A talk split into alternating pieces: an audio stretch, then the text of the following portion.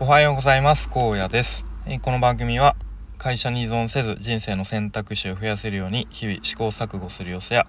僕高野の頭の中の考えを整理してアウトプットする、そんな番組です。ちょっと朝収録するタイミングを逃して変な時間になってしまいましたが、今日もやっていきたいと思います。で、今日もちょっとタイトルまだ、決めてないんですけれども、なんかお気に入りの美容院を見つけるのって難しいなと思ったりとかで、昨日ちょうど初めて行く美容院に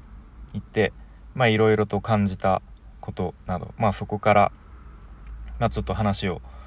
膨らませて転用させて考えたことみたいな話をしていきたいと思います。で、美容院ですね。僕は髪切るペースが、結構早い方かな、1ヶ月半ぐらいだいたい平均して、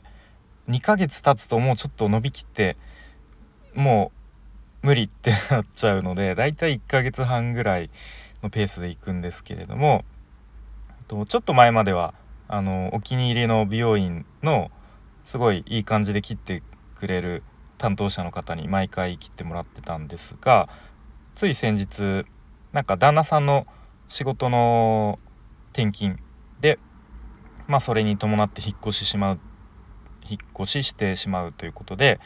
ちょっとその担当者さんが、その美容院辞めるんですよということで、仕方ないなと思って、その同じ美容院の違う担当の方にですね、今度ちょっとバトンタッチじゃないですけれども、前回切ってもらったんですが、ちょっといまいちかなっていう感じで、その髪の毛のカット自体もそうですし、そのカットしてもらってる間のね、コミュニケーションというか会話もちょっと僕はいまいち合わないかなっていう感じだったので、いいタイミングなので他の新しいところをちょっと開拓してみようかなと、探しまして、で美容院ってほんといっぱいあるんですね。でどうしようかなと悩んで、いろいろインスタとかも見たりとかホームページとかも見たりして、なんとなく最終的には直感で決めたところに、しましたね。やっぱちょっと内装の感じとか、あとはそのお客さんの評価とかも読んで、ここがいいかなっていうところに、しまして、昨日初めてちょっとドキドキしながらも行ってきました。で最初はやっぱり希望どんな感じにしますかとか聞かれて、で僕かなり癖っ気なので、逆にちょっとその癖をうまく生かしてほしいですと、あとは割とお任せで、いい感じにしてくださいっていう感じで、頼んで、でその担当の男性の方も、分かりました、めっちゃかっこよくさせていただきますねみたいな感じですごい言ってくれて、こういうなんていうんですかね、さりげない一言というかが結構嬉しいなと思いましたね。自信ある感じで言ってくれるとすごくこちらも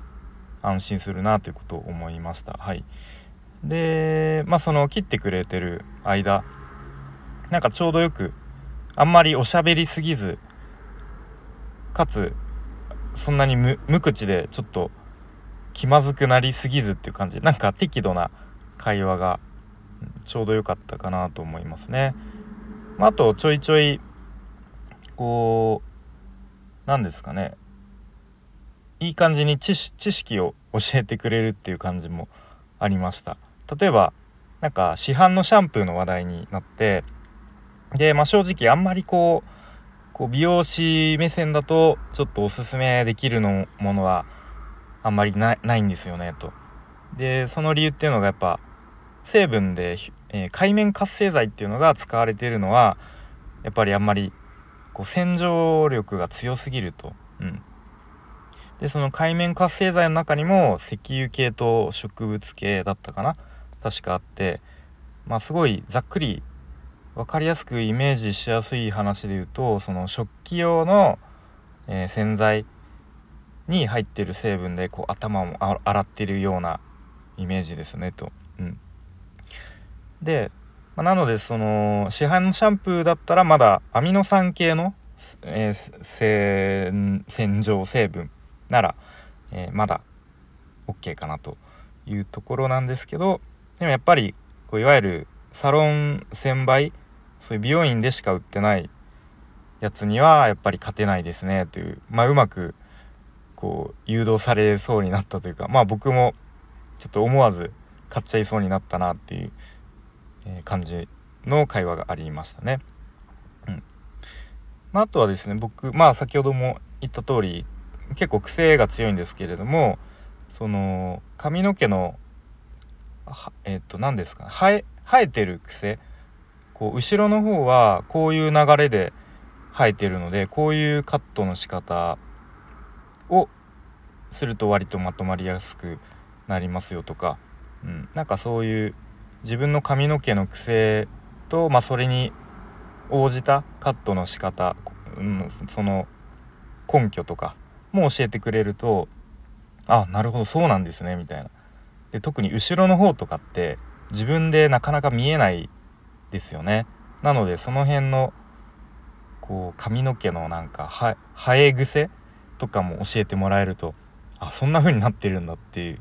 ことがあったりとか、なるほどなっていう、こう納得感があったりしました。はい、で最終的にすごいこう初めてにしてはというか、多分向こうの方もちょっとこう探り探りだったと思うんですけれども、なんかいい感じのに切ってもらえましたね。で、この、昨日の体験、一つの、何気ない体験だったんですが、結構そのいわゆる営業職とか、なんか物とか、サービスを売る仕事にも結構通じるものがあるなと思いました。例えばなんか本当これがいいですよ、僕はこれがおすすめですというふうにこう自信を持ってなんか押す力、なんかこれってやっぱ大事だなって、相手にとってもこうこの人すごい自信を持って商品やサービス進めてるんだなっていうのを感じると、安心感とかにもつながると思いましたね。あとはその説明する上でこうメリットと、デメリットをちゃんと説明することで納得してもらえるっていうことも大事だなと思いましたね。やっぱりその何か売ろうとする時ってどうしてもこうメリットばっかり伝えがちだと思うんですよね。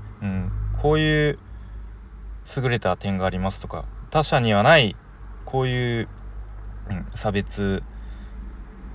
要因がありますとか、なんかいいことばっかり言ってしまうと思うんですけれども、やっぱデメリットも提示してもらえるとより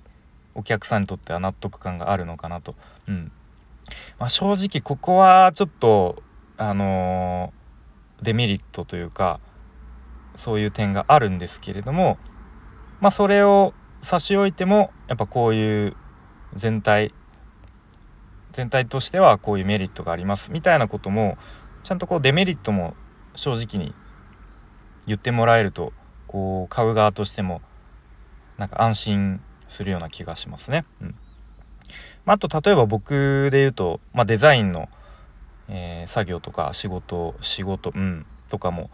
する機会がありますが、そういう時もちゃんとこうデザインの根拠っていうのを説明するべきだと思いましたね、改めて。例えばこのデザインはなんでこの色とこの色を使ったのかとか、この色を使うことによって、ちょっとこう賑やかなイメージに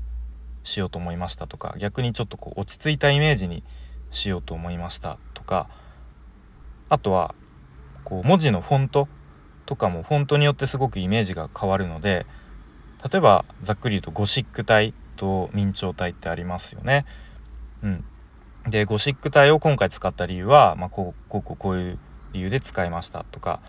逆に明朝体を今回使ってちょっとこう落ち着いた洗練されたイメージにしようと思いましたみたいな感じで、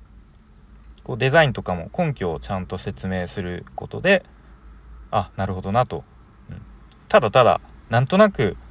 おしゃれなデザインとかなんとなくこうかっこいいデザインだけじゃなくて、ちゃんとお客さんもデザインについて説明できる、説明してもらえることで納得感が出るんじゃないかなというふうに思いました。はい。ということで、なんか無理やりその昨日行った美容院での体験からなんかちょっとこうなんか学びにつなげてみたような話でしたが、何かお聞きの、あなたはこう美容院でのこだわりとか、なんかこういう美容院が好きとか、こういう美容師さんは嫌だとか、なんかあれは、コメントとかで書いてもらえるとすごく嬉しいです。はい、ということで今日は、何ですかね、美容院から学んだことみたいなそんなテーマで話してきました。はい、それでは最後までお聞きいただきありがとうございました。高野でした。バイバイ。